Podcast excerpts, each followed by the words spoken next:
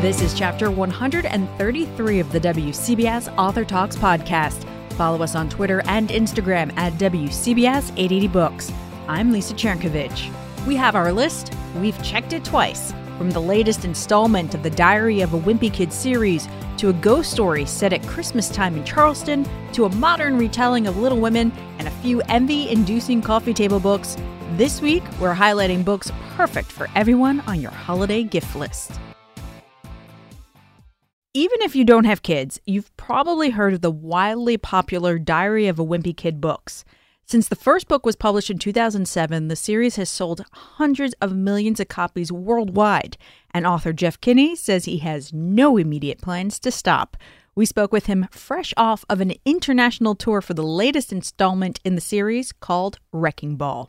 Here we are talking about book number 14. Did you ever imagine when you first started writing about Greg Heffley and his family that would be as big as it is now? I never thought I'd get published. I thought that the series, or actually the book at that time, was just too strange. There wasn't really anything like it in in the market at that time. So um, I have been surprised every day since publication. And just in case people don't know, your Diary of a Wimpy Kid books, we're talking 74 editions in 62 languages with more than 200 million copies sold. Does that still floor you every time you hear that?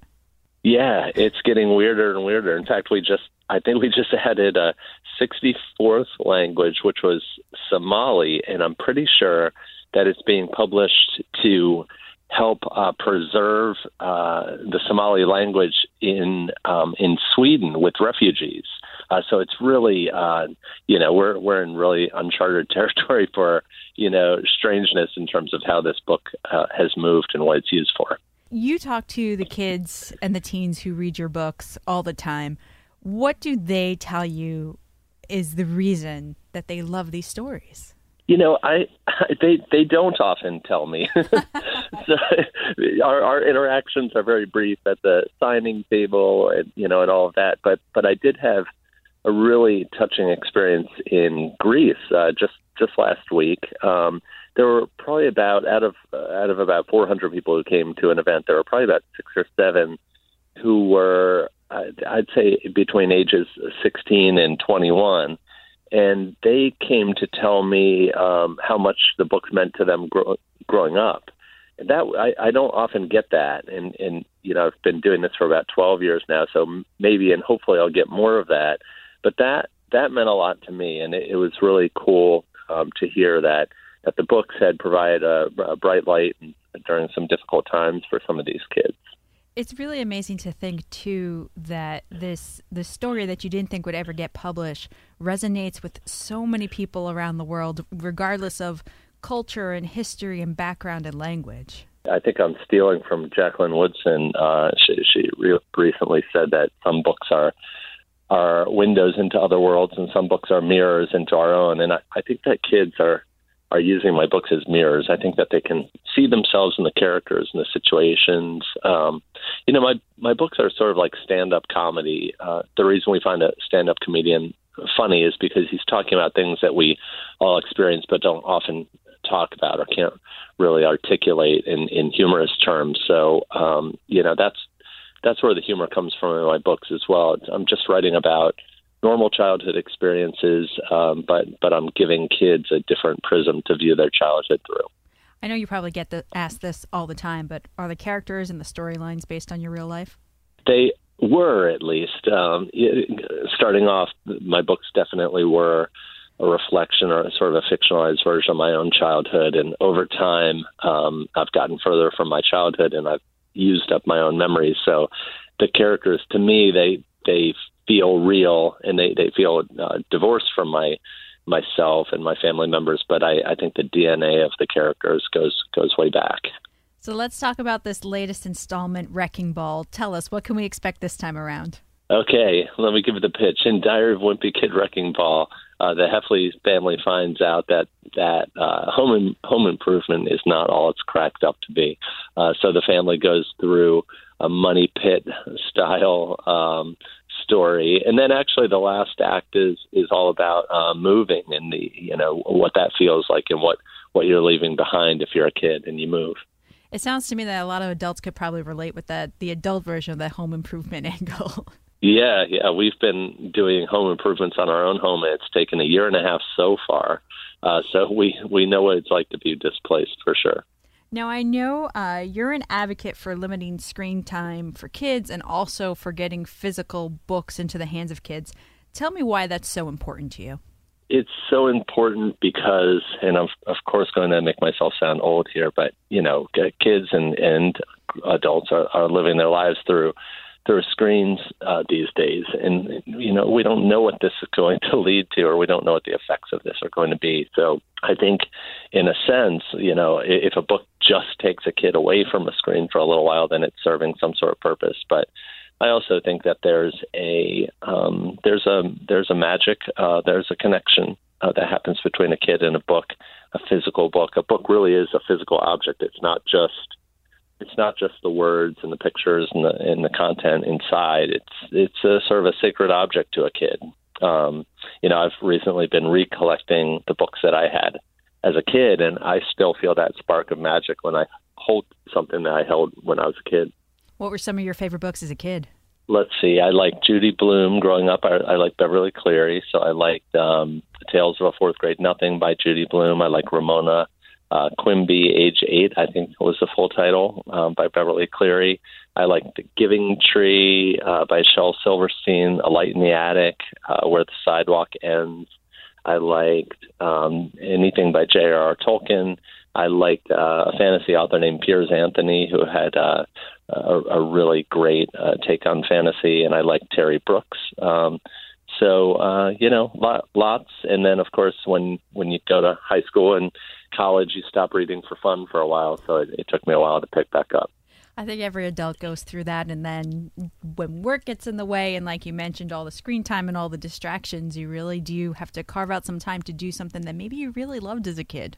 Yeah, and, and, and you forget that. Um, and I think that we're in, I guess you would call it a golden age of television or, you know, with streaming TV, the, the content is so great. And of course, if you discover something, you can you can really commit yourself to it for days or weeks. Um, and so it, it, it really um, squeezes the time that you have for reading. So, can we look forward to more Diary of a Wimpy Kid books? Yeah, um, I'm definitely going to try to see how far I can take it. Uh, I think of myself more as almost a newspaper cartoonist. Um, than a than a writer, uh, than an author. And the best newspaper cartoons go on for decades. Um, you know, I'm I'm not into my second decade yet. I think Charles Schulz went for five. Um, so I'd like to tell more stories in this universe and expand it a little bit with uh, Rowley Jefferson, uh, Greg's best friend. And I'm sure there are a lot of readers out there who look forward to each and every book that you have coming their way. I hope so. We've been talking with Jeff Kinney. The brand new Diary of a Wimpy Kid book, number 14, Wrecking Ball, is available now. Thank you so much for spending some time with us today. It was really a pleasure to talk to you finally. Oh, thank you so much. Take care. There's a long standing tradition of ghosts and Christmas stories. Charles Dickens' A Christmas Carol, anyone? Author Karen White continues the practice with the Christmas Spirits on Tradd Street. Set at Christmas time in Charleston, the novel features fan favorite Melanie Trenholm, who has, shall we say, a gift for communicating with those long past. I chatted with Karen about her long awaited Christmas novel. This is your first book set at Christmas time. Why did you choose the Tradd Street series for that honor? Well, this is the sixth book in the series, and I've never done Christmas before. And Charleston is so gorgeous at Christmas time, and it and it really gives me a whole new stage, really, to move these characters around. Um, and plus, it you know I knew it would lend itself to a beautiful cover, so um, uh, it was an easy decision. For those unfamiliar with the series, your main character, Melanie, as well as some of the other women in her family, have a gift of the sixth sense. And this time around, the spirits hearken from the time of the American Revolution. Why did you choose that yes. time period? Um, you know, a lot of people associate Charleston for good reason with the with the Civil War. Um, a lot of people don't realize what a big Revolutionary War uh, stage Charleston was, and um, so I, I, I sort of wanted to explore that a little more, you know, to teach and also to learn a little bit more uh, myself because I am such a huge history nerd. And you must have dug up some fun facts during your research then. Um, I did, um, including, you know, how the uh, Exchange building, the dungeon at the Exchange building, which, by the way, is the most haunted building in Charleston, um, that's where they held many, many patriots. Um, I, I actually use it in the book. Um, but what was so interesting, before I dug up that fact, I actually did an event at the Exchange building. And I remember every time I went into the elevator and would push the second floor, it would always take me down to the basement, which which is where the dungeon is. So I just started using the stairs. Yeah, I could imagine that that that would cause you to use the stairs. yeah. Get some exercise in. there you go. and you've also recently become a member of the Daughters of the American Revolution too. Yes, that's correct. My daughter had done her ancestry, and that's when she discovered. You know, all these years of me writing about Charleston and the Low Country, not really knowing why, other than I just hadn't. I felt such an affinity for the area, and my daughter found out that yes, we had ancestors in Charleston during the Revolution, um, on both sides actually. So, one of the other things reading this book, I couldn't help be struck by how daunting it must be to live in a house that's centuries old, not only because of the ghosts, but because of the upkeep. Oh my gosh. I, you know, and it's so funny because I adore old houses. Um, and my daughter actually, uh, Apple uh, did not fall far from the tree. She has a graduate degree in historic preservation from the College of Charleston. And she actually appears in the book as Megan Black instead of her real name, Megan White, um, as, as a student of historic preservation. Um, but she and I are just old old house huggers. We love them. I want to live in one. And of course, every time I mention it to my husband, he just he has some very disparaging remarks about how expensive it would be to upkeep. And I understand that, but there is nothing like history you can hold in your hands.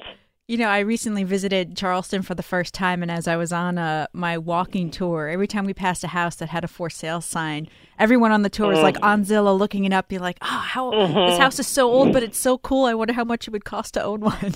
yeah, and and unfortunately, you know, you you would spend a fortune to buy it, and then exactly another fortune to restore it, and maybe live with some ghosts that may or may not want you around. Exactly. I'm willing to take the chance. Did you ever think you'd be up to book six in the Tradd Street series? No. When I first started it, um, it was only supposed to be two books. And I was in the middle of writing the second book when my editor said, You know, people are really enjoying this first book. Can you write more? And I was thinking they'd want one more. And they're like, No, no, we want four. And when I got to book four and I, I typed the end, I felt like grief missing these characters already. So I snuck in a little epilogue. So if my editor wanted more, I could possibly do more. And they did come back and they said, and again, I was thinking maybe one more. Um, and they said, no, we want three more. So that's why there will be seven in the series. There is one more book I still need to write. Oh, I'm looking forward to that. This is actually the first one in your series that I read, and I have to go back and, and read the other five that preceded it because I, I oh yes, I, I highly recommend because I think the charm of the series is the characters um, and how you meet them and how they learn and grow and change and how Melanie sort of changes and grows uh, along with uh, the story. You know, we we hit a little bit that you love Charleston at Christmas time. What is Christmas time like for you and your family? Um, well, right now I'm, I'm I'm struggling to to get everything done. I'm staring at my empty Christmas tree. It's been up for a week and there's not an ornament on it. Um, you know, it's because now that my kids are grown, I really look forward to them. You know, us being home together as a family unit. Neither one of them is married yet, and I, I love that. And I still do the Santa Claus thing where they have to go to bed at a normal time so that the Santa Claus presents can be delivered down, uh, you know, uh, down uh, around the tree, um, and and certain Santa presents put in their stockings. I guess it's sort of a way of me revisiting the time when they were little children, and which is the most magical time of Christmas. And uh, Christmas through a kid's eyes is is probably the best experience, the best way to experience it. It is. It is. It truly is magical. And even though my kids are now uh, what twenty six and twenty seven, I still do the the Santa thing. You know, I just can't help it. No, I'm I'm one hundred percent with you with that. Good. So we've been talking to Karen White, her first holiday novel, The Christmas Spirits on Tradd Street. It's the sixth book in the series. There's one more to come. Thank you so much for spending some time today and talking to us about it. Thank you, Lisa. More than 150 years after it was first published, Little Women continues to be beloved. Case in point, the new film adaptation that's hitting the big screen this month. Among its legions of fans is author Virginia Kantra, whose new book, Meg and Jo, brings the March sisters into the 21st century. She tells us why she chose to give readers a contemporary retelling of the Louisa May Alcott classic for her first foray into women's fiction. I think Little Women is a important story. It's been an important story to me. I read it for the first time when I was about 10. My grandmother gave us a copy. I think she thought it was a suitable story for girls. Um, and it is because it models all the different ways that we come to adulthood, that we invent ourselves. I chose it because it's important to me. I this I wrote the book without a contract, and it took about three years because I wanted to put all of my emotions and my experience and my perspectives of reading the book at different ages. At 10, when I identified with Jo, who, you know, burns with genius and wants to be a writer and is also, frankly, kind of awkward. Uh, I wanted, I, I was her. And then as a mother with young children, and I'm reading the book again, and I identify so much with Meg, um, struggling to negotiate her twins, her marriage, and her aspirations. I love Amy, who's so independent uh, and determined and stylish. That's not necessarily something I identify with. And I identified with Beth, who actually is actively good. So as I was thinking about what all of this meant to me, I wanted to present that in a way that was fun and fresh and relatable. Uh, I love sisters' books. Little Women is one of the ultimate and first sisters' books. And so I just wrote the book of my heart. How are your March sisters different from the original Meg and Jo, Beth and Amy in Louisa May Alcott's books? I think their primary personality characteristics are the same. The original Little Women is a number of things. It's a coming of age story, it's a romance, it's a family drama. And what I did most significantly, in addition to bringing them into modern times, is I thought about when do we come of age now? And in the original Little Women, of course, the book opens, the girls are 12 to 16. I kept that nod to the original in the prologue of Meg and Jo, but I've aged the sisters up. So they're all in their 20s because I think that that's often the age when we're trying to decide who we are and what we want, when our dreams start to jibe against reality, maybe a little bit. And so that part of the story for me, it was important to have them be separate from their birth family and coming of age at that time. So that's the biggest difference. And of course, I set the story in North Carolina, uh, which is where I raised my family um, and where we have a, an army base close, which is significant to the story. And I love too that you sprinkle these little Easter eggs, or you call them little presents, throughout the book that fans of the original stories will most definitely pick up on. Thank you. Yeah, I have a copy. Um, this it's actually the centennial edition. It's absolutely gorgeous with um, the the Jessie Willcox uh, Smith illustrations uh, that I've had since 1974. And that's actually the copy of the book that I gave my daughter to read when she was in high school. And right now, this poor battered volume has so many post it notes in it from me reading the book and going, this has got to go in. This is a, you know, this is a, you, when you think of the sisters, you think of their personality characteristics, but there are one or two events in the plot with each of them that struck me with real force at different times. And I wanted to at least nod to those formative events in, in Meg and Jo. You know, you mentioned that your grandmother gave you the book when you were 10. You, in turn, gave the book to your daughter. What is it about Little Women that has allowed it to endure for so long and be such a favorite to so many people? That's a great question. I think Little Women is about girls doing interesting things. They are not sidekicks. They are not uh, sweethearts. Uh, they are not, you know, the the token girl who accompanies the boy on his adventure. They are the stars of their own story. Uh, in fact, the the one main male character that a lot of readers remember with affection, Laurie in the original Trey in in the retelling Megan Joe. He's kind of on the outskirts of their lives. He's an onlooker, you know, kind of watching them with with real longing, but not not part of that female community. So I think we love the book because it's got strong female characters who are active and interesting it's about families coming together in troubled times.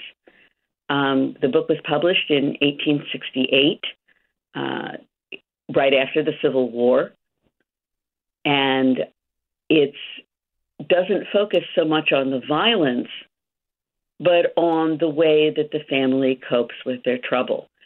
And I think right now, when our country is also divided, politically at least, it's wonderful for us to embrace a book about families pulling together in a tough time. And I also think it's great for us to have the model of these strong and very diverse women. I 100% agree with you with on that note. so the book takes place over the Christmas season. Tell me, what are the holidays like in your family? Are they as full and chaotic as as they are in the March household? They are. Um, I will I will say now, my husband and I snuck away, just the two of us, for Thanksgiving, uh, and that was the first time in our marriage that we haven't had a table full for for Thanksgiving. Uh, but we will have everyone for Christmas, which is wonderful. We have three adult children uh, and their uh, significant others and spouses, and my mom will be here, and some friends. And we just kind of get used to putting the table, and it starts in the dining room and then it goes all the way to the hallway. And we pull in extra chairs from other rooms. And I'm getting better at telling the kids, see, and I still call them the kids, what they need to bring because otherwise it can turn into a upstairs downstairs sort of thing where where their dad and I are the downstairs staff, but they're they're all very willing to pitch in. Now, I know you said you wrote uh, Meg and Jo without a contract, but we're looking forward to Amy and Beth coming coming up in their own book, right? I know. I'm I'm super excited. Amy is such a joy to write, um, and and I think Beth's story is going to take some twists that that readers will will enjoy. And when can we expect that one? I have no idea. Uh, I, I know. I know when it's due, and I know that I've started, and then it will be a matter of Berkley getting it out. Um, but but I'm I'm excited about the story. I think it's going well, so I hope within the year. Well, we look forward to that, and I know readers too. If uh, if they pick up Meg and Jo, they get that little Christmas present at the end of the book, where they where they get to see a little bit of what you're working on coming up next. Well, thank you so much. Um, I I'm I'm so excited about the reception that this book is getting, and so exciting that a story that means so much to me is actually resonating with readers. That's the best present I could have. We've been talking with Virginia Kantra. Her new book is Meg and Jo, a contemporary retelling of Little Women. Thank you so much for for talking to us about it, and happy holidays. Happy holidays to you, and thanks so much for talking with me. Joining us on the line is Lauren Paley from publisher DK with her top books to give. I got a sneak peek at some of the titles you're offering this holiday season. Why don't we start with Where to Go When, which makes it really easy to figure out when you should go to that exotic destination on your bucket list? Absolutely. You actually picked my favorite book in general, not just in DK. Um, so, Where to Go When is, as you said, a gorgeous coffee table book. It has over 100 of the world's best destinations and when to visit month by month based on festivals and weather and whatever else is happening in a region. And I love this book because it just makes you want to dream and it makes you want to travel. And it is the perfect coffee table book for any traveler in your life. So I know you're an avid traveler. I think you visited your 36th country recently. Yeah, something like that. so, if you were going to use this book, do you pick a place and then find out when the best time to go is? Or do you pick a month because the book's organized by month and then decide on a vacation based on what's suggested? I think it depends. For example, this Thanksgiving, I was just flipping through the book and I didn't really have a plan in mind. I was just looking for the most beautiful photographs, trying to find what inspired me. And then I, you know, jotted things down and said, oh, okay, that's interesting. I should return to that idea later. Um, but I think that it's easy to say, okay, I have two weeks off in November. Where should I go? So that's a really good way to use the book to your advantage. I know I was browsing through it and I have a bucket list place on my travel list that I plan on going to in the next year or so and I noticed it's on the list, and I was like, "Oh, it says to go in April." I'm like, "I'm gonna have to think about that when I start planning." yeah, definitely. I know. I think it's interesting because it makes you think about and frame your vacation a little bit differently. Because sometimes you just pick a destination and you don't really do the research of when is it's actually a good time to visit. You don't think about the rainy season or the crowds, and then you go and you say, "Huh, I, I maybe should have gone a different time." So, and then another book, uh, one that's geared more towards kids, is The Wonders of Nature, which is really pretty, really colorful look at plants and animals and other organic things that we share this planet with. Yeah, so Wonders of Nature is absolutely gorgeous. It has this cloth like cover, gold foil embellishments, a satin ribbon bookmark. It's the kind of book where when you open it up, you really feel like you're opening up a treasure. And it's something so special that really all curious children can really appreciate. It's actually um, the second in a series after Anthology of Intriguing Animals, which is kind of in the same vein of exploring the natural world. And it came out last year, and it was a huge hit with both kids and parents. So we're really excited that we have Wonders of Nature this year. And what age is this book really geared towards? It's geared towards seven to nine primarily, but a little below and above that is totally fine. Why do you think books make the best gifts? Books are a great gift because you can really personalize them. You can think about what your giftee is interested in and then find a book that perfectly matches that interest. Um, and I think beyond that, giving a book is wonderful because it promotes learning and knowledge and curiosity. And what better way to spark someone's interest in whatever they're interested in than giving them this gift of learning and a book? So I think there might be some people out there who, who may be a little wearied or worried that they might pick the wrong book for the person that they're looking to give a gift to. Is that possible? I don't think so. So, what makes our books at DK so special is that they are highly visual. They're really gorgeous. They're the types of books that you just want to spend hours and hours with. So I think that even if the subject matter isn't something that someone is necessarily interested in at the start, once they get the book, they could learn, oh, hey, I actually do like nature photography, or wow, World War II is actually more interesting than I ever would have imagined. So I think that even if you don't match up the subject perfectly, that doesn't mean that they won't love the book. And I guess worst case scenario, at least in the end, they might have a really pretty book on their bookshelf. Oh, absolutely. These are gorgeous coffee table books. You really can't go wrong. Well, Lauren Paley from DK, thank you for spending some time with us to tell us what DK has to offer and just sharing your love for books in general. Thank you so much. The spectacular natural splendor of America's national park system is on full display in National Geographic's Atlas of National Parks, packed full of gorgeous photos, informative graphics, and more than 200 historical, and contemporary maps, this giant sized coffee table book is perfect for anyone who's ever wanted to explore everything the U.S. has to offer. I spoke with author John Waterman about the book he calls A Labor of Love. This is an epic journey through all of America's national parks, from places people have heard of like Yellowstone and Denali to lesser known parks like Indiana Dunes National Park. Tell us about the work that went into pulling together a book like this essentially, the atlas has been a labor of love uh, because I have been going to national parks for all of my life. I uh, had a passion very early on for wild places, and that naturally led me to national parks. Uh, and not only that, I had the opportunity to work as a backcountry and a rescue ranger in a couple of different parks in the 1980s. Then uh, all things fell into place when the National Geographic Society asked if uh, I would write this Atlas of the National Parks. So I jumped at the idea. And then it became a fairly massive research project. And since I'd visited most of the national parks, I already had a good subjective overview, but then it, the research uh, began in a more objective fashion of determining what the vital components of each of these 61 parks were and exploring them in prose style uh, in a fashion that corresponded with uh, rich illustrations, including photographs, maps, and, and uh, graphics to complement the maps. It's really a, a, gorgeous book to to just peruse, and the pictures suck you in, and then you start reading the information, and you're drawn even more in.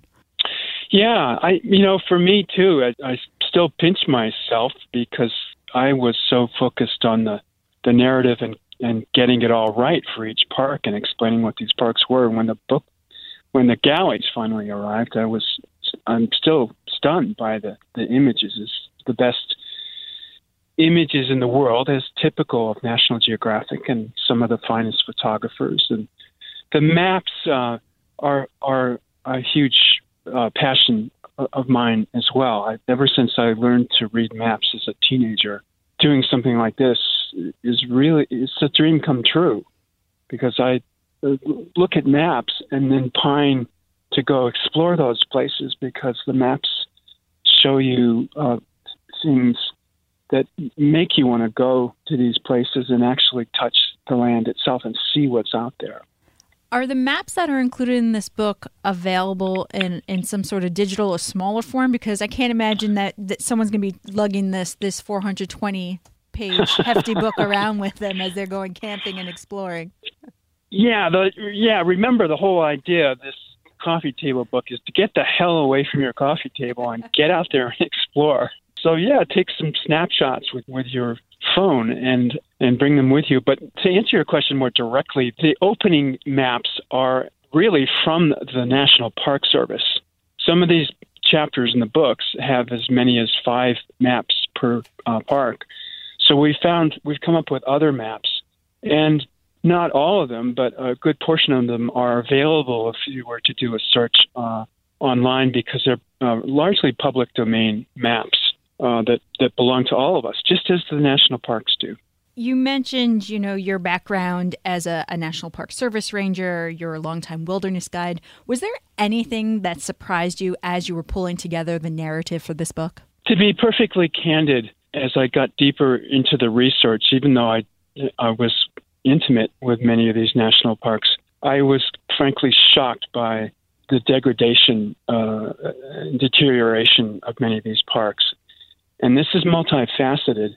And, and why I hasten to add that the book is a celebration of our parks, um, they're terribly underfunded right now. Uh, and at a time when they've become more popular than ever before, over 330 million people visit a year. So this is one of the issues, the overcrowding in more than a dozen of these 61 national parks. But that's only the tip of the iceberg.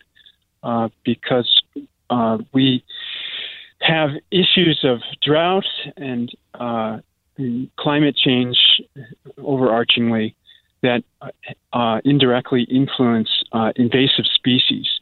In, in, these invasive species, to be more definitive, include both flora and fauna that have um, entered parklands uh, with no, in most cases, with no natural predators. For instance, the Burmese python uh, is now uh, proliferating throughout Everglades National Park and rapidly, literally squeezing to death many of the small mammal species and even small deers. And whatever national park you go to, whether in the Everglades or other Floridian parks uh, or Western parks, you find other uh, things like something that's innocuous as uh, cheatgrass, which is spreading through the, the parks and, and taking over other grasses and is responsible for these the, the spread of these forest fires uh, because it's perfect forest fire fuel.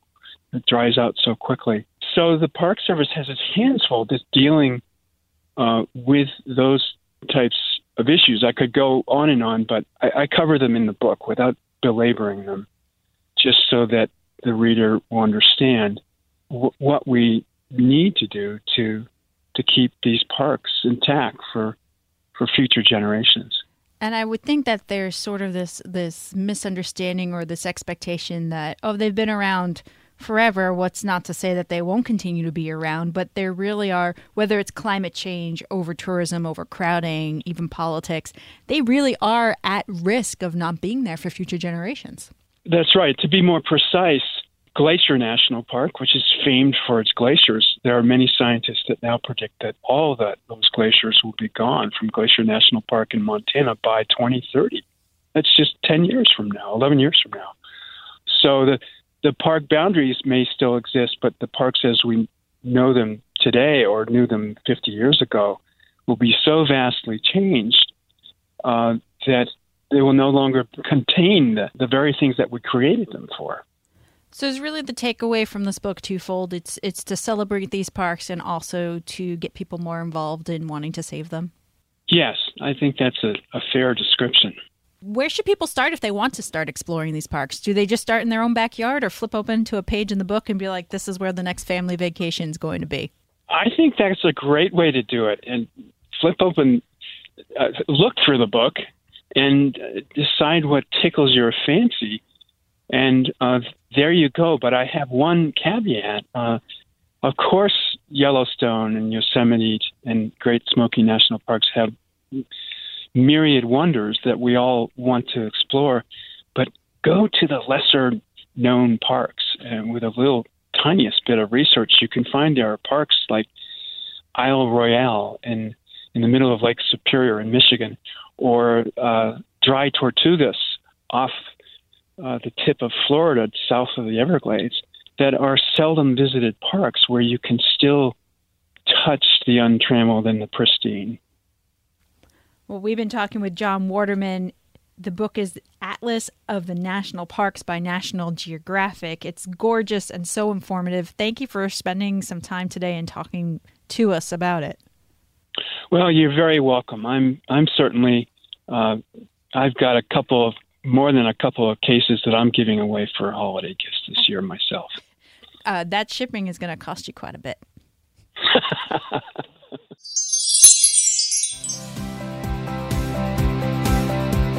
if you're still not convinced books make the best gifts, consider this.